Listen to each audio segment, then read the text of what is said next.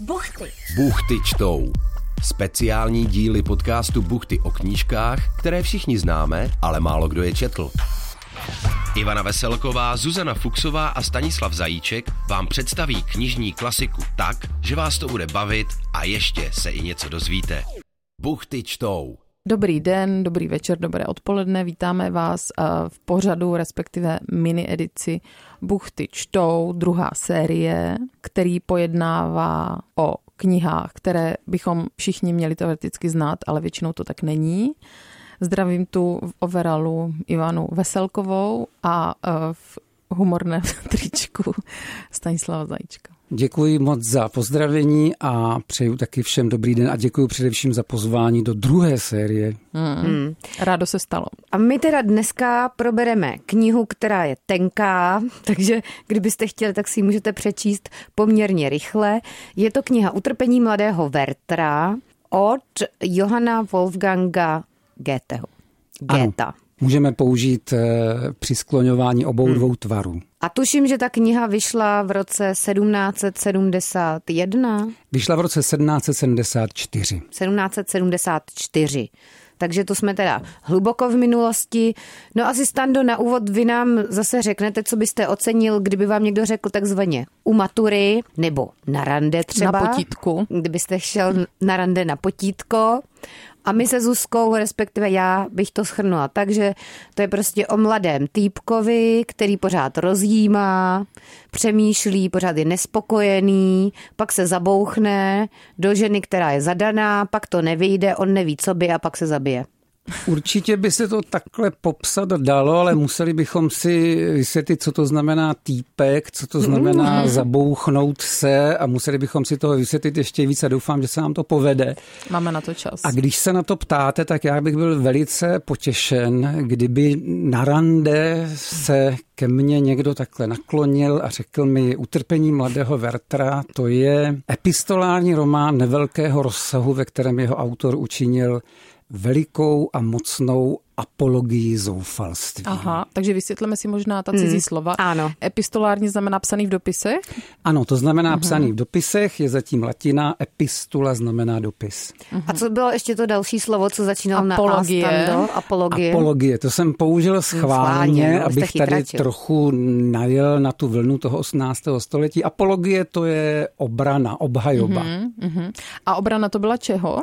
Obrana zoufalství. A tady bych se zastavil u toho, proč ten román vyvolal takový rozruch, protože skutečně ten rozruch byl zcela mimořádný a předpokládám, že při čtení jste museli narazit v nějaké technické poznámce na konstatování té věci. A je třeba říct, že autor byl velice mladý, 24. Bylo mu 24 To podle let, současných domněnek psychoanalýzy ještě není ani dovyvinutý mozek, nebo se tak jako usazuje. No u Johanna Wolfganga von Goethe, Buchvě, jak to s tím vyvinutím mozku bylo, on byl jako extra, teda ordinární osobnost, ale to uvidíme. Ale v každém případě ta knížka vychází poprvé při příležitosti knižního veletrhu v Lipsku. To znamená, že se odtud může rozšířit, že jo, udělajíc tento obrovský teda ohlas už na tom veletrhu do všech koutů Německa a posléze teda i Evropy. Takže to byl a jako to se skutečně hit, stane. Ta knížka teda.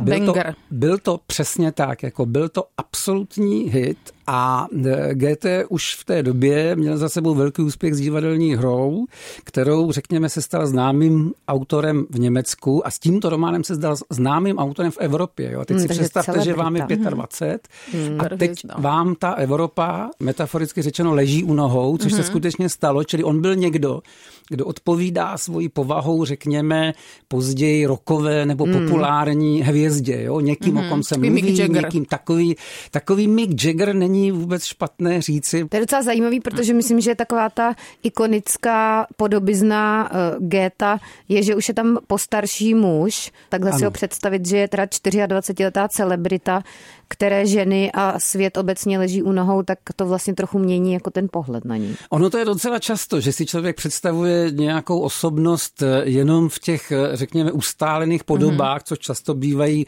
šediny a takové ty fraky a tak dál, ale ti lidi přece taky byli mladí a museli vypadat úplně jinak a já si myslím, že mladý Goethe musel vypadat jako velice přitažlivě, jo, sršely mu blesky z očí a byl takový jako neklidný a byl takový jako mnohomluvný a byl někdo, kdo když vstoupil do místnosti, tak v té místnosti bylo něco, co tam předtím nebylo, jo, byl to prostě člověk, který opravdu tou energií zaplnil jakékoliv místo, ve kterém se odstl. To byl Johann Wolfgang Goethe. Škoda, že neměl Instagram tenkrát teda.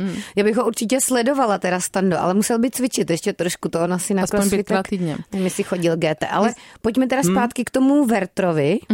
Já jsem ještě chtěla se vrátit k té apologii, protože vy jste mluvil o tom, že je to obrana, teď tuším, citlivělosti, zoufalství. Já jsem řekl, že by mě potěšilo, kdyby někdo řekl, že to je velká apologie zoufalství. Ale obrana je většinou před někým. Nebo navzdory někomu. Ano, tam totiž je jeden základní problém, který v literatuře potkáváme velmi často. A to je, že pokud alespoň trošku neznáme okolnosti, do kterých ten román vpadává, tak si nedovedeme představit, proč třeba má takový ohlas, jo. A je třeba říci, že když my jsme v roce 1774, tak to, čemu se říká morálka, čili řekněme pravidla, které určují, jak vy máte žít, aby to byl dobrý život, tak jsou samozřejmě diktovány tím, čemu se říká morálka křesťanská. Jo? A už si doufám i naše posluchačky a naši posluchači pamatují, že naše posluchačstvo, děkuji Zuzko, že tu existuje přece kategorie ctností, to znamená to, co nás vede k dobrému, a kategorie neřestí, což je to, co nás vede ke zlému. Jo? A jedna z těch neřestí, která se velmi teda pronásledovala, byla neřest, které se říká zoufalství. Jo? Čili něco, co vám zabraňuje v tom, abyste svět viděli v, řekněme, racionálních barvách, abyste se rozhodovali tak, jak máte, abyste prostě byli činorodí. Zoufalství je něco, co vás nutí většinou hledět jenom do sebe, do svého bolu, do své, dnes bychom pravděpodobně řekli, deprese. Nějaká i melancholie možná. A ta deprese se považuje ve Werterově době, tedy, jak říkám znovu, za neřest, čili za něco, s čím vy musíte bojovat, jo? Co musíte odstranit. A najednou se tu objevuje román, ve kterém toto zoufalství se objevuje jako něco velkého, jako něco mocného, jako něco pozoruhodného, co vás vlastně jaksi povyšuje, jo? Co z vás dělá. To je taková osobnost. Estetizace zoufalství. Ano, přesně tak. To jste řekla, Ivanko, skvěle. Jo? Je to estetizace zoufalství.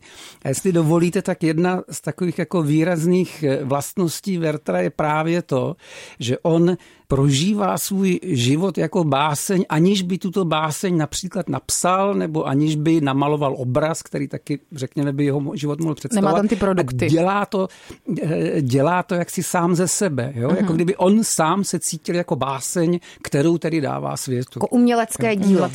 Já jako umělecké dílo, přesně tak. Já jsem umělecké dílo. Jo? To je jedna z velkých vlastností toho mladíka. Současně je to něco, co zdá se mnohé čtenáře, včetně mě, musím uznat, irituje, že nenaseká dřevo, není moc přičinlivý. Ale v tehdejší době, když jste četla román, ve kterém jste se najednou dozvěděla, že vaše zoufalství nemusí být jenom něco, co musíte skrývat, ale že to je naopak něco, s čím vy vystupujete jako velká a mocná osobnost, působilo jako přitažlivý magnet pro ty čtenáře, protože řada z nich skutečně si řekla, no tak já, zoufalý člověk, například z nešťastné lásky, jsem vlastně někým, kdo je takřka báseň či umělecký obraz.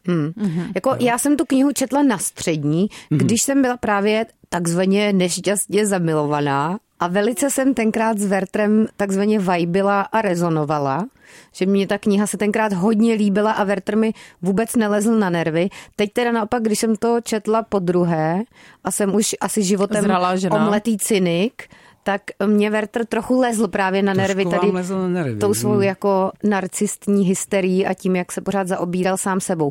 Ale na střední jsem s ním teda hodně souzněla. Možná už jsem teď jenom bezcitný kamínek. Já myslím, že ne, protože řekl bych, že snad ještě pořád platí, že člověk ve svém životě kráčí po určitých stupních k tomu, čemu se říká dospělost. Já bych se teda s dovolením za to postavil. A dospělost je něco, co Werterovi především chybělo, to on neměl. Jo? Mimochodem, pomohla vám tenkrát to werterovské pozadí No mě to jako pomohlo, že jsem zjistila, že různí lidé, byť teda literární hrdinové, mohou prožívat takové silné, intenzivní, negativní prožitky. Trochu mě teda rozrošilo, že ten Werther se na konci zabil, protože to jsem jako úplně neplánovala.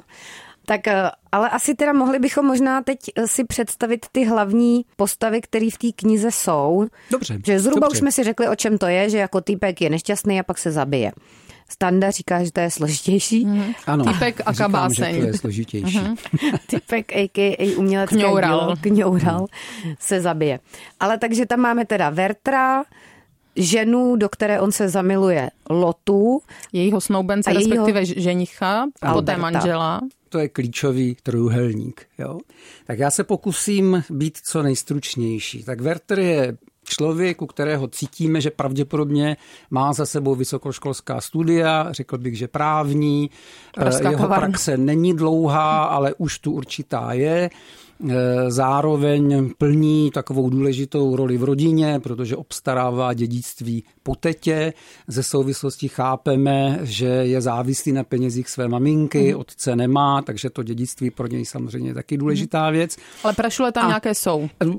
On je člověk, který s penězi nemá vůbec žádný problém. On je někdo, kdo, jak se dozvídáme, zcela mimochodem má služebnou, má samozřejmě také sluhu, čili to určitě stojí peníze a je zrovna, řekl bych, po rozchodu. Tam se mluví o dívce jménem Leonora, kterou tedy on opouští a rozhodne se. A reálně jako tomu Wertherovi teda, Stando, je třeba kolik? 20 něco? Řekl bych, že je mu kolem 20 let, jo? Protože předpokládejme, že na univerzitu v této době vy chodíte kolem 15-16 let, potom studujete určitou dobu, řekněme 4-5 roků, pak máte nějakou praxi, čili můžeme se bez problému domluvit, že je mu třeba 22. Takže je obdobně jako let. Autorovi v době vzniku.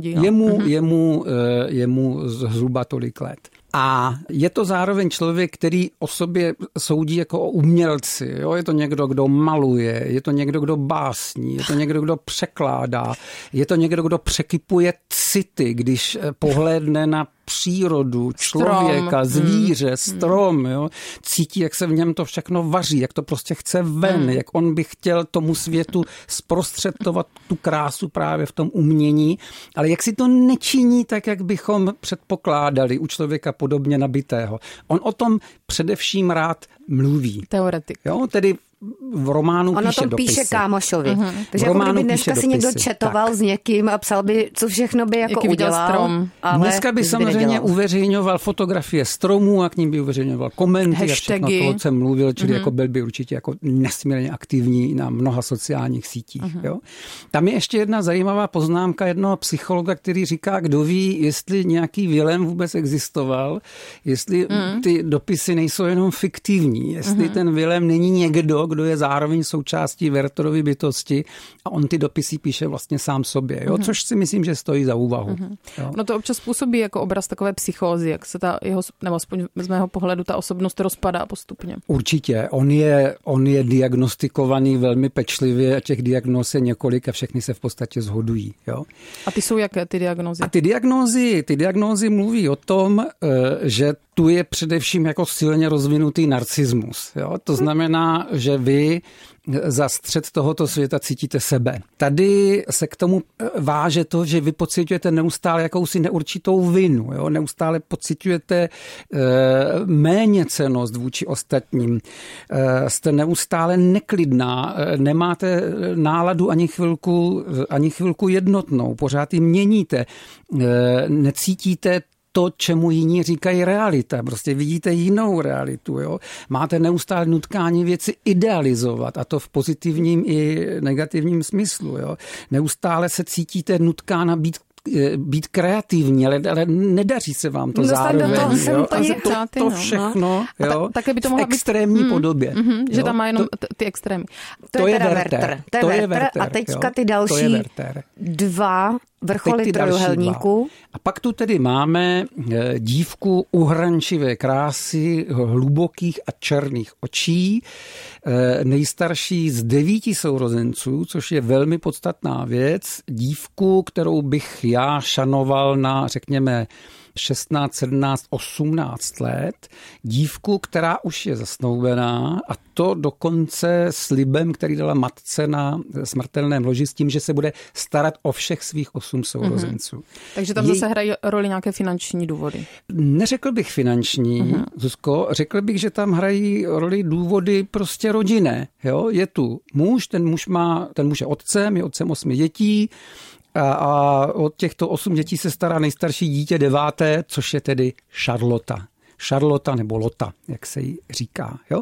A ona je teda podle všeho velmi, velmi zdatná, velmi schopná v domácích pracech a evidentně taky nemá hluboko do kapsy, protože její otec někdy se překládá, ta jeho funkce jako knížecí správce je někdo, koho si můžeme představit jako vysokého nebo řekněme vyššího úředníka nějaké místní samosprávy a tak dále. Mm-hmm. Jo? Jako kdyby byl třeba náměstkem starosty nebo starostou nebo něčeho takového. Ale je zaměstnán, proto Lota tam není. Lota dbá na ty děti. A teď přichází ta osoba třetí, což je snoubenec Bertík. Lotin, a ten se jmenuje Albert, přesně tak. Albert. A Albert je takový, řekněme, nuďoch. Nebo co je Albert? Albert je to, čemu se říká Stravenka. Muž již zralý, to znamená muž, který jako má své zaměstnání, ze souvislosti pochopíme, že taky úřednické, zároveň má v životě jasno, člověk má pracovat, člověk má samozřejmě odpočívat, člověk se má oženit a člověk má být odpovědný k tomuto všemu, k práci, ženě, dětem. A je to, já bych ho prostě nazval jako zralou osobností, která je si vědoma odpovědnosti nejenom k sobě, ale i ke společnosti. To je Albert, snoubenec Charlotty. To je trošku jako Loty. Ta postava toho otravného člověka z básníků, který plánuje tu dovolenou v Chorvatsku za 5 let.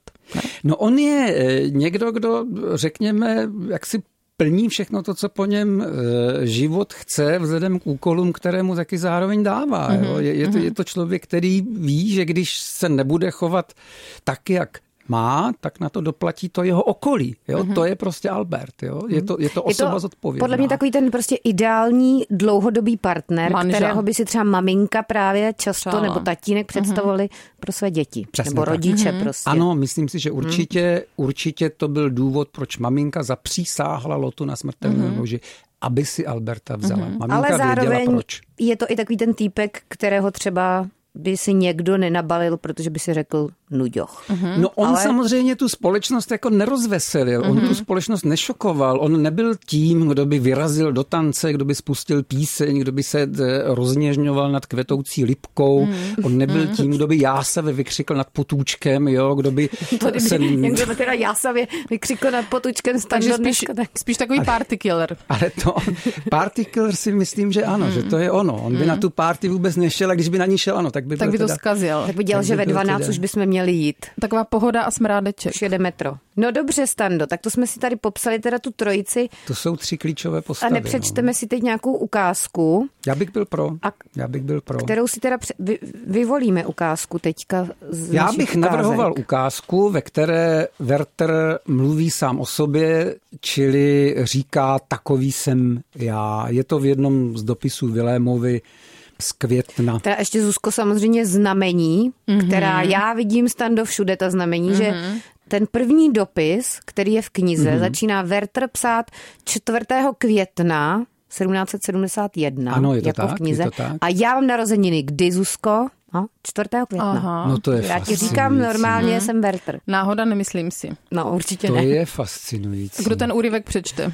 No ty, Zuzko. Zuzkovi zasloužila rozhlasová umělkyně. Ano, tady takže reinkarnace Hany Macujíkové. Teď teda čteme, Stando, jak Werther mluví sám o sobě, jak se vnímá. Jako obvykle. Je to dopis z 13. května, kdyby si někdo chtěl číst s námi. Tážiš se, zda mi poslat mé knihy. Pro boha tě prosím, příteli, nech mě s nimi na pokoji.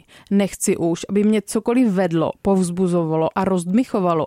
Vždyť mé srdce je i bez měchu v plamenech. Je mi třeba u kolébavky a tu jsem nalezl dosyta ve svém Homérovi. Jak často uhyčkávám svou kypící krev, neboť jak živ si neviděl nic tak vrtkavého, nic tak nestálého, jako to mé srdce. Příteli, nač to vykládat tobě, jenž tak často s lítostí viděl, jak přecházím z žalu do nezřízenosti, ze sladké melancholie do zhoupných vášní.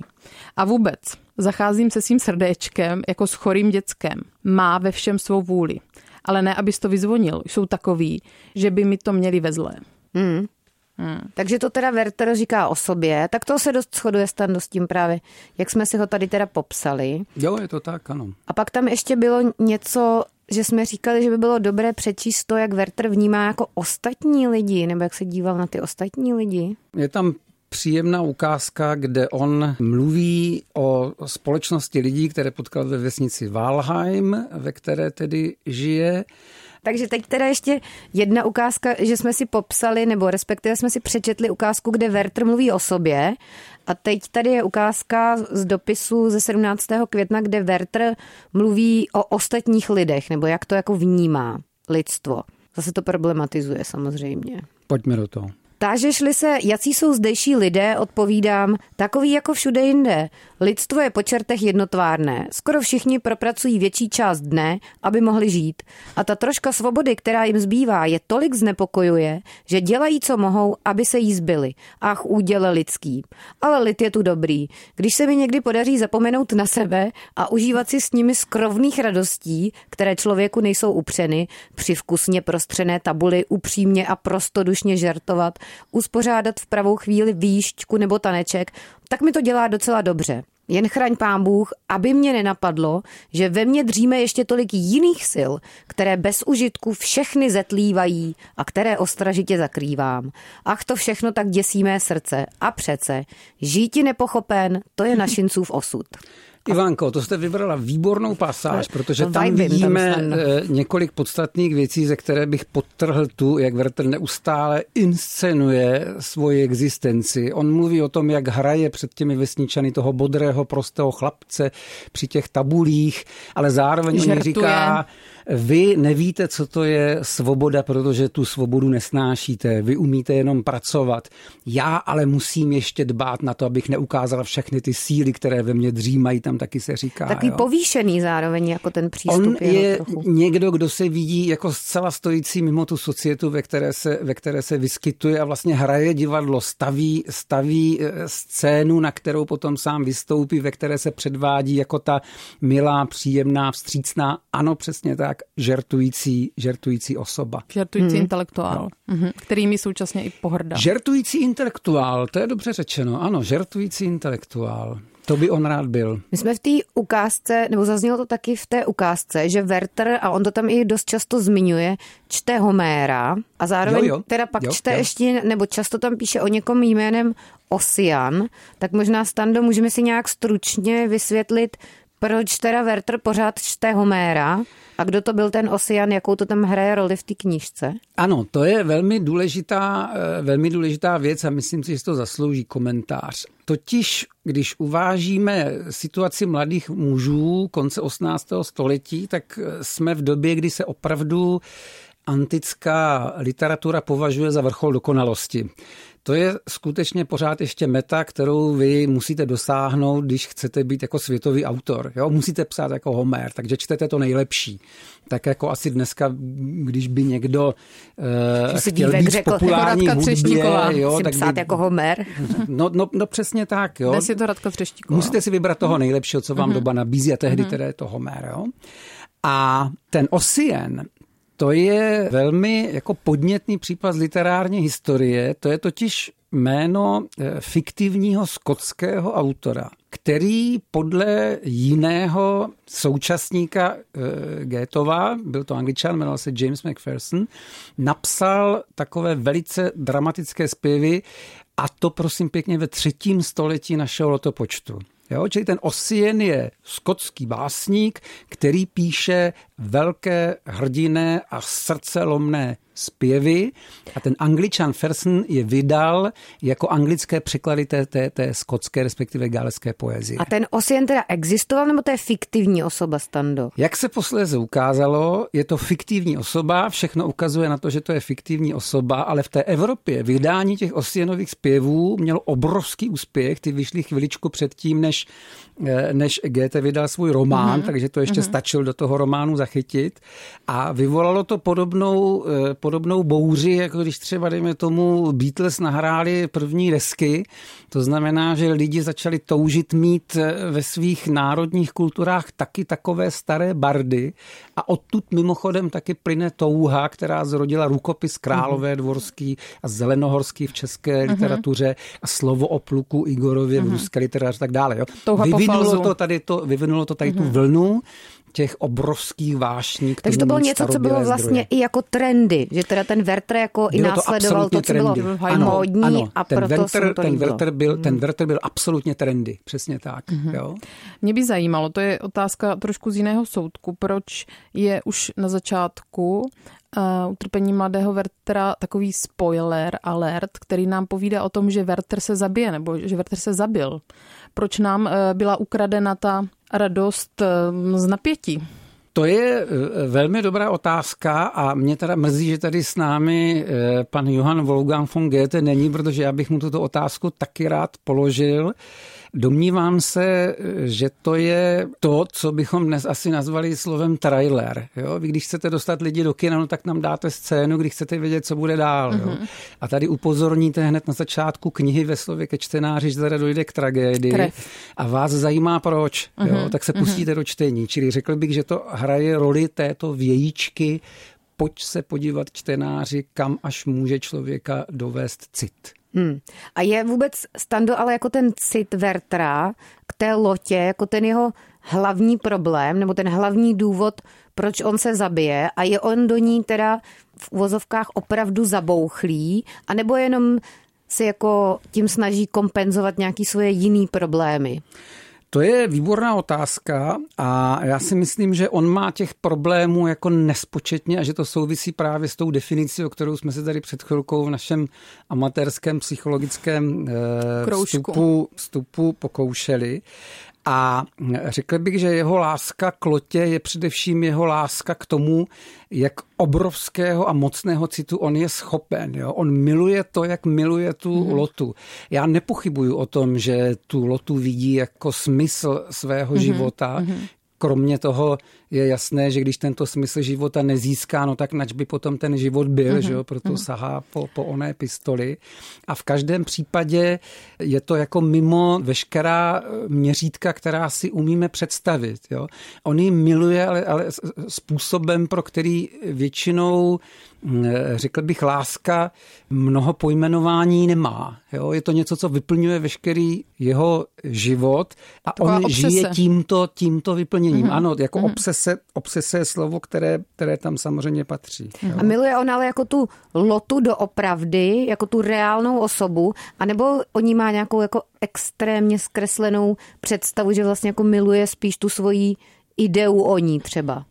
No tam je málo příležitostí pro to, abychom mohli porovnat jakékoliv, řekněme, třeba praktické zkušenosti, které on by s ní měl. Jo? Tam není mnoho příležitostí, ve kterých bychom konstatovali, on ji miluje, protože je taková, chová se takto. Že třeba umí dobře vařit segedin. Že třeba umí dobře vařit, nebo že třeba je s ní příjemně na cestách, nebo že se třeba rychle zbalí, když potřebujete opustit kemp a tak dále. Takové ty praktické dovednosti. Já myslím, že ale jako ty praktické věci úplně Werthera jako nezajímají. Vůbec ho nezajímají. Jo? Vůbec že umí postavit dům třeba. Ale jako buďme k němu spravedliví, protože on říká, jak se nádherně chová dětem, jo, s jakou graciózností krájí chléb, který jim rozdává. To je dobrá vlastnost. Jak něžně se usmívá na ty děti.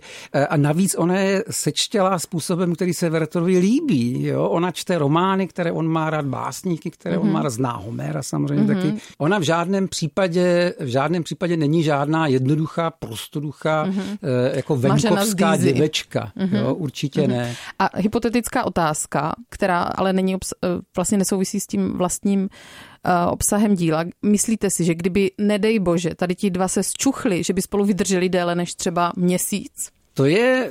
Ne. Předmětem nejrozmanitějších pokračování, které, nebo lépe řečeno nejrozmanitějších pandánů, že, doplňku, které k Wertherovi vznikly, kde uvažují o tom, co by se asi stalo, kdyby ti dva teda žili spolu a já jsem přesvědčen, že ona by s ním jako nevydržela dlouho, protože on by pochopitelně v momentě, kdyby mu ten lásky plný kokain vyprchal z mozku, no, tak by si bezesporu našel nějaký jiný objekt, jo, vista Leonora na počátku.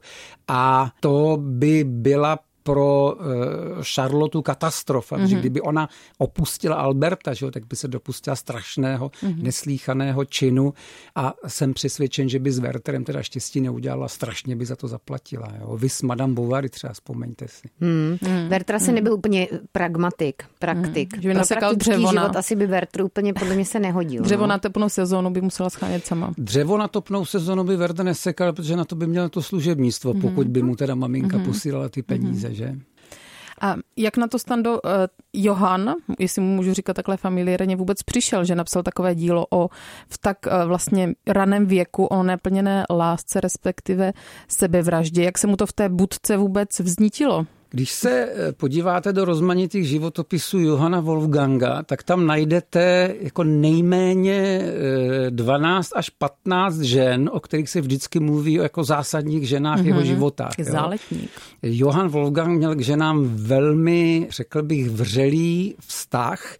A někde na samém počátku jeho rané zralosti, to znamená právě v době, kdy on byl v té wertherovské situaci, člověk, který ukončil univerzitní studia, má být ve svých prvních zaměstnáních a tak dál, tak se zamiloval do dívky jménem Charlotta. Charlotta, jmenovala se Charlotte Buff a tam měla skutečně snoubence. A ta láska byla ničím, co Johanna Wolfganga stravovalo natolik, že se rozhodl k tomu, že se nějak z toho musí jaksi vykoupit a napsal román Utrpení mladého Werthera, ve které tuto lásku vlastně nechala zemřít.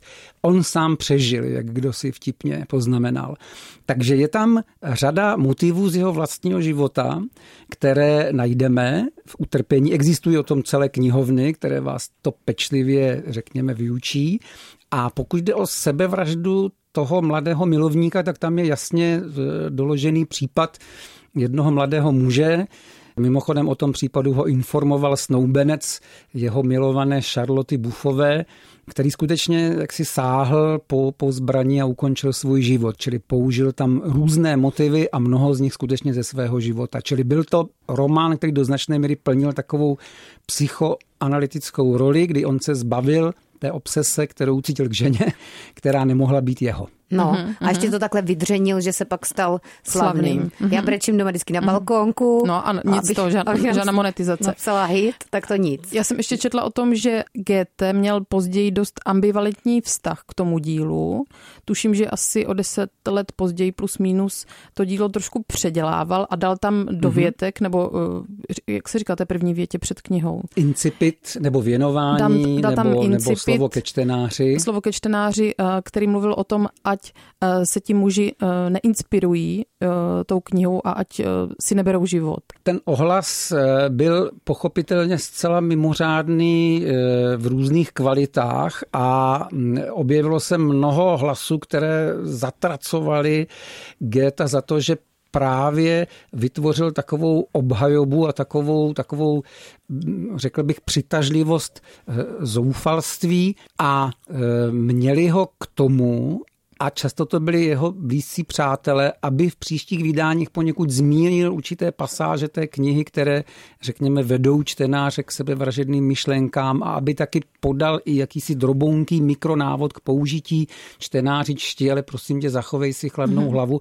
Takže se dá říct, že to další vydání, které tedy šlo z jeho autorské ruky, mezi tím samozřejmě bylo nesčetné množství toho vydání prvního, bylo mírně proměněno v tomto duchu, že tedy obsahovalo i určitá varující upozornění, že čtení může škodit zdraví. Co jako kouření škodí zdraví. Něco jako kouření škodí zdraví, nebo nenahýbejte se z oken a tak dál. To trochu připomíná, ale nevím, jestli tam lze hledat ty podobnosti, jak se třeba o seriálu HBO Euforie říkalo, že estetizuje braní drog a že tím vlastně taky jako může být nějak nebezpečný v uvozovkách pro mládež. Taky se to kdysi dávno, myslím, říkalo o Trainspottingu a taky se třeba o písničkách a celkově estetice a image Lany Del Rey mluvilo o tom, že vlastně jako estetizuje nějaký násilný vztahy nebo jako dává návod na nějaké toxické vztahy. Tak nevím, jestli se k tomu dá ten Werther jako takhle připodobnit, že vlastně to dílo jako je něčím tak krásné, nebo tak sugestivní, že může působit vlastně až negativně. No je to tak a najdete u mnoha uměleckých děl komentáře, které říkají, že to umělecké dílo napomohlo tomu či onomu špatnému, zlému, nepřijatelnému, ale vždycky je to otázka vzdělání čtenáře, výchovy čtenáře, rozhledu čtenáře.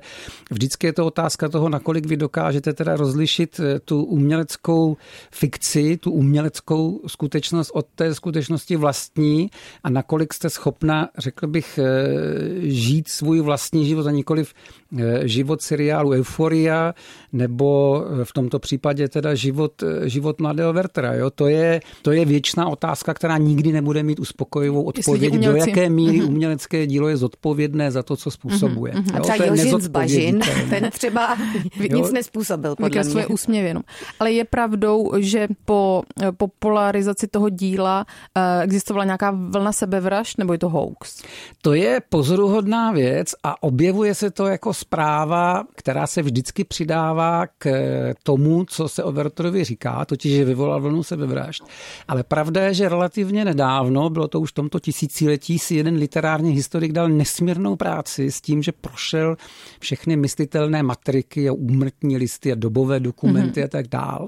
A zjistil, že to daleko víc je pověst než skutečnost. Jo? Že tu existuje, myslím, že to číslo bylo 12, že tu existuje 12 sebevražd prokazatelně nějak propojených s románem o Wertrovi, ale rozhodně se nedá mluvit o nějakých jako stovkách nebo tisících, jak se to někdy říká. Jo? Čili tady jsme svědky toho, jak se k románu pojí určitá fabule, určitá fáma už od počátku jeho vzniku a není mimochodem jediná věc, která je teda takhle s tím románem spojená. Jo?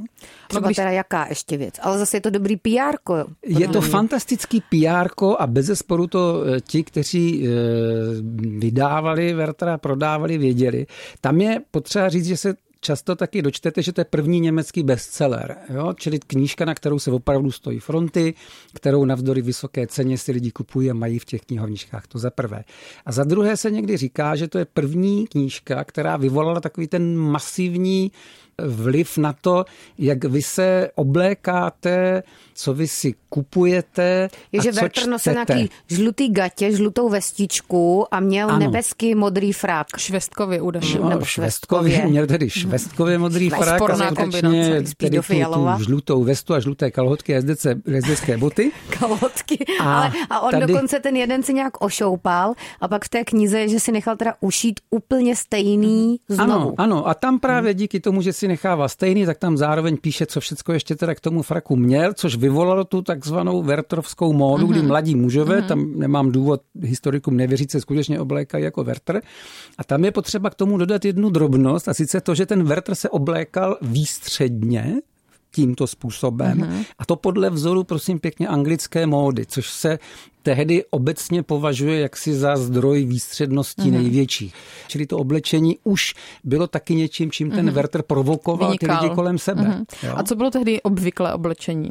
No, pokud jste samozřejmě byla člověk vyšších vrstev, no tak ano, nosila jste takzvaný převlečník, že jo, pod ním jste skutečně měla nějakou vestu, nějakou soukenou košili a kalhoty. Tlumené barvy? K ním samozřejmě případně jezdecké boty, ale všechno to byly tlumené barvy, které neměly vyřvávat do světa jako švestkově modrý frak a žluté kalhoty. Jo? To v žádném případě.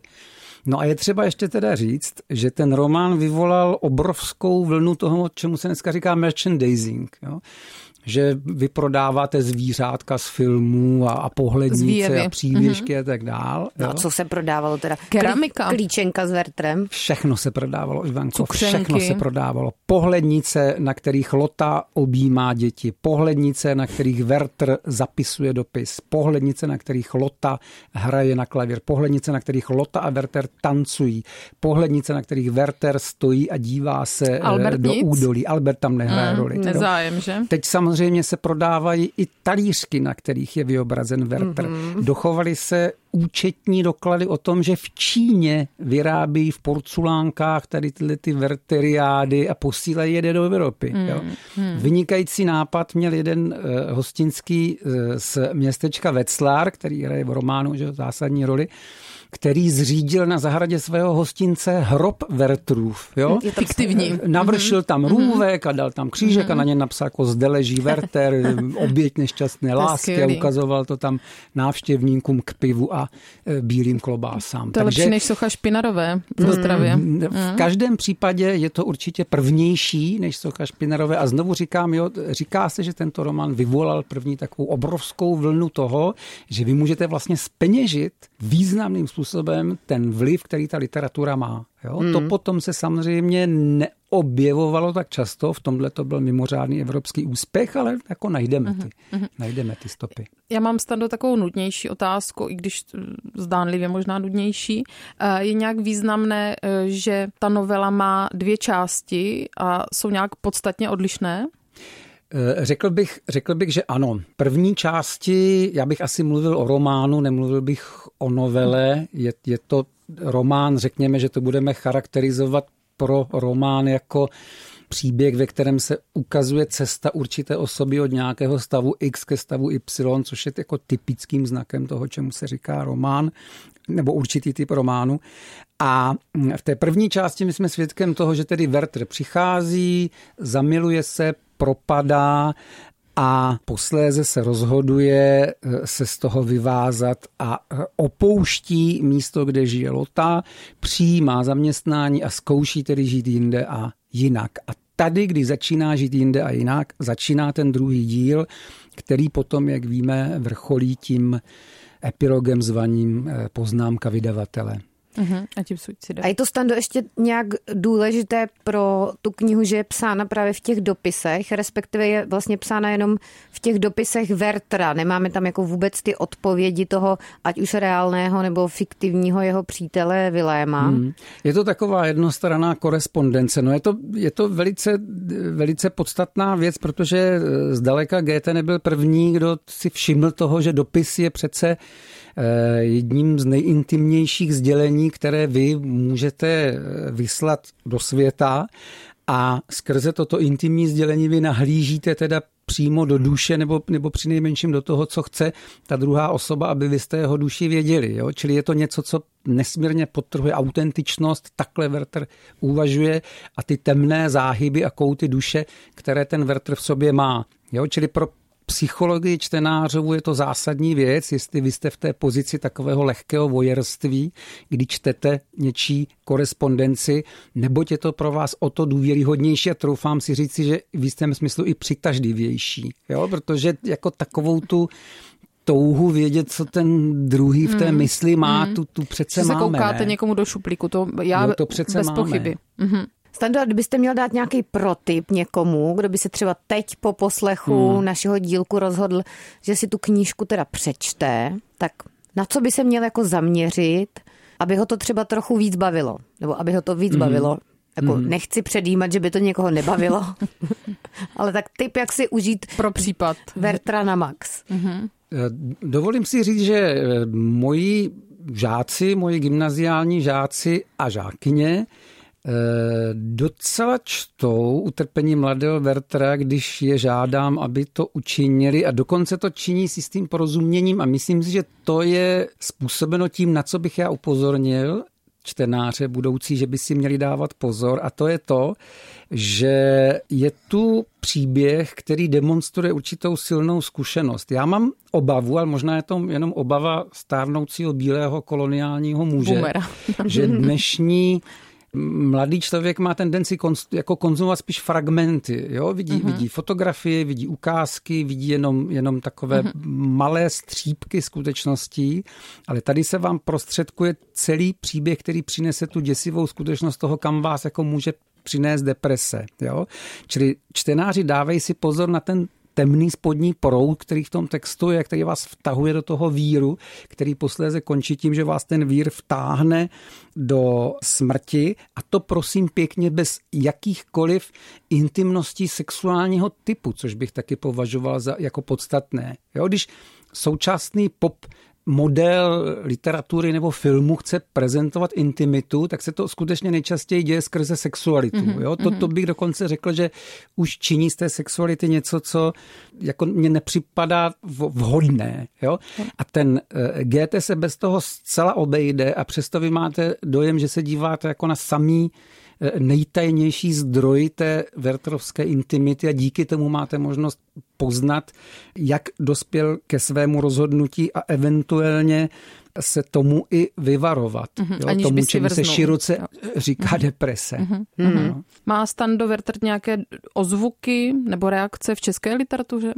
Tam je to teda velmi zajímavá věc, protože bych chtěl upozornit na svého oblíbeného autora, a to je Alois Jirásek. A chtěl bych upozornit na svůj oblíbený román. Standův King. Pane, vy jste jediný fanoušek Jiráska, podle mě. Ne,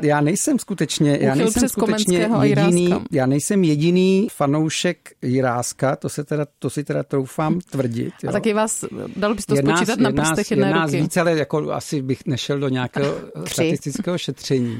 Ale chtěl bych upozornit na to, že v 5. dílu FL Věka má velice takový hluboký příběh zasazen autor do svých jiných příběhů, kde roli Loty hraje mladičký syn FL Věka, tedy Václav Vlastimil Věk. Jo, on je jakoby ta Lota. Oho. A tohoto mladičkého Věka nesmírně miluje mladičká dívka jménem Jetty. Jo, ta vlastně hraje roli toho Wertra. Jetty, jo. Jmenuje se Jetty, tedy Jetty, jo, Jetty. Oni se tak v té Praze tehdy počátku 19. století jmenuje. A ona čte Wertra. On to ví, že ona čte Wertra. A ona se neustále hlouběji a hlouběji propadá do neštěstí a zajímavý je, že to neštěstí způsobuje její teta, která usiluje ze zcela takových zištných a vilných důvodů od toho mladičkého Věka. Jo? Čili na bázi Wertra, který se tam objevuje, cituje u Jiráska, se tu konstruuje příběh, ve kterém teda se obětí stává nikoliv mladý muž, ale mladá žena a má to evidentní vazbu na tento román. A spáchá sebevraždu? Asi ne. Ona nespáchá sebevraždu, ale utrápí se. Jo? Ona zemře žalem, steskem a to poté, co zešílí. Skončí v ústavu choromyslných a tak dále. No a kdybych teda měl posloužit něčím novějším, tak bych chtěl upozornit, že v roce 2010, tuším, vychází román, který se jmenuje Sebedrás, napsala ho jeden z autorů scénáře sitcomu zvaného Comeback, jmenuje se Jiří Vaněk. A tento román Sebedrás je jako evidentní aluzí, čili vědomým odkazem právě na Utrpení mladého Wertra. Aha, Jirku Vaňka známe. S tím, že to je bohatě doprovázeno jako rozmanitými efekty, které jinde nenajdete. Jo? Jako například, že tam máte předepsánu hudbu, kterou si máte pustit k jednotlivým kapitolám, tak jako Wertr vám říká, v jaké náladě, že máte číst ten dopis, že vám tam přesně inscenuje to, kde on žije, jo, to je ten inscenátor. Takže to je takový český Werther, no. Takže kdyby to bylo někomu málo, jenom ten Werther Goethův, tak teda může se pustit do 5. dílu FL Věka, ano, nebo do románu Sebedrás. Nebo do románu Sebedrás. Jo, a to jsem ještě teda jako milovník chtěl říci, že může číst i 1. díl FL Věka, kde werterovskou situací prochází sám František mladý Ladislav Věk. To mě moc nenavnadilo. Já vidím, Stando, že vy tady se snažíte dělat takovou agitku na toho Jiráska a na toho Věka, ale úplně si myslím, nevím, jestli se to chytne. Já bych doporučoval každému, aby to zkusil, tak poctivého tak důkladného a skvělého vypravěče, já myslím, že nenajdeme hned tak v našich lůzích a hájích. Ještě určitě by někdo, kdyby byl úplný nerd, nebo nerdstvo, tak by mohl srovnávat ty jednotlivé verze Utrpení mladého Wertera, tu starou takzvaně a pak tu modernizovanou. To by samozřejmě mohl a tam by našel rovnou nespočet studií, které se tomu věnují a já bych to nedoporučoval dělat. Dobře. Jo.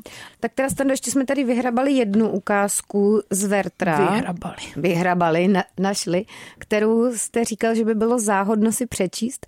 A to je teda, že Werter tam připodobňuje umění, nebo srovnává umění a lásku. Ano. Ano. Nebo to, jak lidi v uvozovkách se milují. Totiž on říká, to jsou věci, ve kterých vy nemůžete se řídit vůbec žádnými zábranami, to jsou věci, kterým škodí jakákoliv pravidla a zároveň tam píše takové podobenství a já bych doporučoval přečíst právě to podobenství, abychom taky viděli zase trochu jinou ukázku Goethova stylu.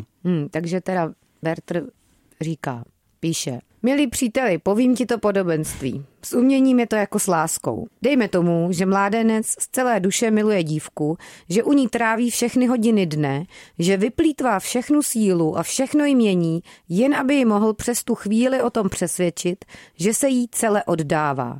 A tu by přišel šosák, muž, který má svůj veřejný ouřad, jak my říkáme stravenkář, a řekl by mu: Vzácný mladý pane, milovat to je lidské, ale musíte lidsky milovat. Rozvrhněte si svůj čas. Jednu část věnujte své práci a hodinu oddechu své dívce. Rozpočítejte své jmění a co vám přebývá z nejnutnějšího, za to jí sem a tam, jenom nepříliš často, kupte dárek, třeba k narozeninám, anebo když má svátek a tak dále.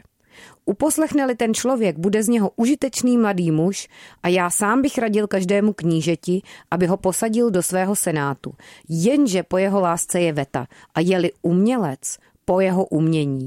O, přátelé, proč tak zřídka se provalí proud génia, tak zřídka se přižene s vychřeným vodstvem a otřásá dušemi v údivu. Drazí přátelé, bydlí tu po obou březích usedlí chlapy, kterým by se zničily besídky, záhony a zelné zahrádky. A ti tedy včas hrázemi a průplavy zabraňují hrozícímu nebezpečenství. No to je krásné podobenství. Zelné zahrádky. To je krásné podobenství. Nemůžeme vpustit do svého života city, protože by nám to rozvrátilo naši vůli pracovat odpoledne na zahrádce, okopávat zelí. Jo, to si myslím, ale já myslím, že část lidí taky takhle se tím řídí. To je pravda, že kdyby se otevřela ta stavidla mocných citů, tak Ivanko, podle mě byste byla crazyna. By to dopadlo. Tak tam je vždycky důležitá ta věc, jak to dílo rezonuje nebo nerezonuje s dobovými zvyklostmi a jenom bych chtěl ještě říci, že Goethe tím románem otevřel řadu dveří, které v té době byly uzavřeny, ale za nimi prostě to pěkně bouřilo. Jo? Tam nejde jenom o to, že vypravuje strhující příběh, který končí katastrofou, ale tam jde o to, že on mluví o věcech, které se týkají náboženství, které se týkají například vztahů mezi lidmi, to znamená rovnosti a nerovnosti, že mezi šlechtou a poddanými. Mluví tam o takových věcech, jako jsou i jiné otázky, řekněme, ideologického typu, čili on vlastně tím románem otevřel řadu dveří, na které jaksi doba čekala, myslím, na ty otevřené dveře a skutečně rozpoutal mnoho diskuzí, které potom neustaly a do značné míry potom vyústily v cosi, co bych nazval nejenom rehabilitaci, ale určité překročení míry vztahu k tomu, čemu se říká cit. Jo? Často se říká, že ten Werther je takovou branou do romantismu a romantismus je potom velká umělecká vlna, která říká, jako to, na čem v životě záleží, je cit a všechno ostatní prostě odhoďte, protože to ten smysl života nenaplňuje. Jo? Čili to je ještě podstatná věc. Ale zároveň podle mě to se pořád řeší tyhle otázky. Jestli ta láska je, že někomu zašíváte spodňáry a jdete s ním nakoupit do supermarketu a večer se podíváte na seriálek, nebo jestli to je přesně nějaká bouře citů rozervaná někde. A nebo jestli vy máte právo na to být osobností právě takovou, jakou chcete. Jestli máte právo na to, aby vás každý respektoval takového, jaký vy jste nebo jakým chcete být. A jestli rozum a cit mohou být v opozici natrvalo. A nebo v souladu. A nebo jestli v souladu, vůbec někdy mohou být hledání, přesně tak. A já bych chtěla ale nějak zbavit očernění stravenky. Podle mě stravenky. Já kdybych měla stravenky, tak jsem happy jak grepy. Happy jak dva grepy. Ivančina zase posuzování stravenkářů. Naše oblíbená, Zuzko, teda rubrika pravidelná názory čtenářů. Ano, takzvaně miluju. No tak co se tam objevilo? Co říká? Doufám, že to bude jenom pozitivní. Spíš ne. Co říká Hrochánek Salámek 5725? Před 3 lety řekl: Zrovna jsem tu pitomost přečetl, ten chlap mi přišel jako ženská. Pořád breča, teda hodně stereotypní, ošklivý názor. No ale není tak jako daleko od věci hrochánek, salámek v té introspekci. Ale jako jak ženská, chlap, ženská, stando. Breček může každý přece. Že tady existují určité polarity a on v něm cítí přítomný oba dva ty prvky. O to mě přijde jako zajímavý poznatek. Dobře. No tak takhle to vnímáte salámka. Vy, stando, ale... Já jsem říkal starý bílý koloniální. No právě. Boomer, stando. No. Pojďme ale dál, co říká Kesely Lenka, která dává 2 hvězdy z 5. Kniha má trochu nepřesný název. 135 stran trpí Werther, ale trpíte i vy. Když to asi moc nelíbilo. A co říká Honza 7219? Ten dal zase 2 hvězdy, jako nemá to moc vysoký rating. Kdyby to byl hotel, tak zkrachuje. Na této knize jsem si definitivně potvrdil, že nejsem románový romantik s rozervaným srdcem. Pro hlavního hrdinu nemám moc pochopení a považuji ho spíš za neurotického blba. To se pak špatně hledají sympatie. Smajlík. Knihu jsem nedočetl a to jsem to zkusil 2krát. No měl tomu dát šanci. Tak dobře. Raven 616 Zuzíku, 2 hvězdičky a stando.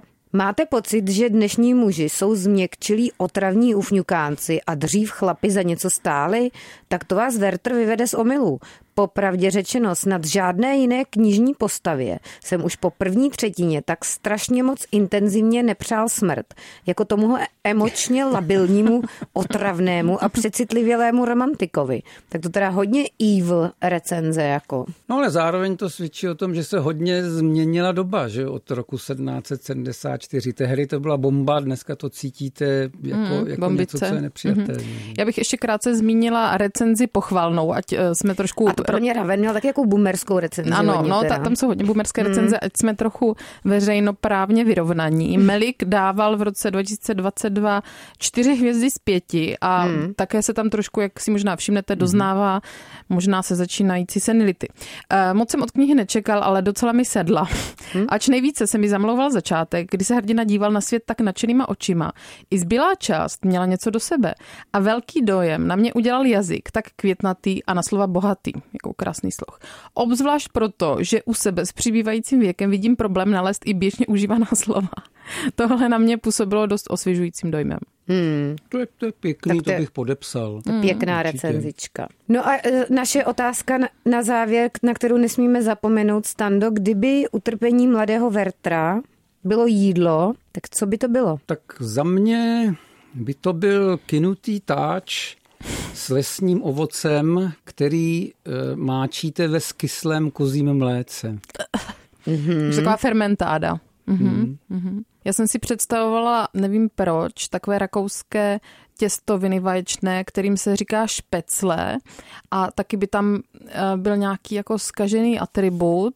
Je jakože ta Wertherova temná stránka, přesně, nebo ty depresivní. Tak, přesně tak. Já si myslím, že by tam byly nějaké špatně nalezené houby, které jako jsou životu nebezpečné. Tak. Já bych si představovala něco, co jako trochu naznačuje to, jak Werther dost inscenoval ten svůj život a vlastně jako částečně sám sebe vmanipulovával, nebo sám vlastně nějak jako hodně hrál. Takže třeba, že by to bylo nějaké jídlo, které by vypadalo jako extrémně levně, takže nevím, prostě třeba zelňačka, jako nějak vesnicky, rurálně, ale zároveň by to byla zelňačka třeba z nějakého extrémně drahého zelí, protože v tu dobu by třeba zelí vůbec nebylo k dostání. Takže s kokosovým mlékem zelňačka. Bys musel jako kupovat za hrozně moc peněz od někud. A s tempehem. A bylo by to strašně drahé, ale vlastně by to jako vypadalo a působilo tak jako domácky, vesnicky a levně. Rurálně. A kdyby k Wertherovi někdo na tu zelňačku přišel, tak on by mu právě řekl ve svých žlutých gatích, že to je nejlevnější zelňačka, jakou jste kdy jedli. Ale přitom... No, kdybychom měli hospodu, tak teda nevím, jestli bychom na tento jídelní lístek nalákali mnoho hostů. Bojím se, že asi ne. No. Se, že ne. Ani možná ten hrobeček. Já si i říkám, že by se občas někdo zeblil. No a tak nevíš. Tak nashledanou. No tak nashledanou a určitě si teda utrpení mladého Werthera přečtěte. Pokud si ho přečtete, tak nám napište třeba váš názor, jak se vám to zdálo. Jak se vám to líbilo. A já se těším na příští setkání s milovníky literatury. Ano. Ano, můžete i Standovi napsat na jeho gymnazijní e-mail. No určitě, to bude nadšenej Standa. Utrpení mladého Stanislava. 1000 pochvalných dopisů. Buchty. Buchty čtou.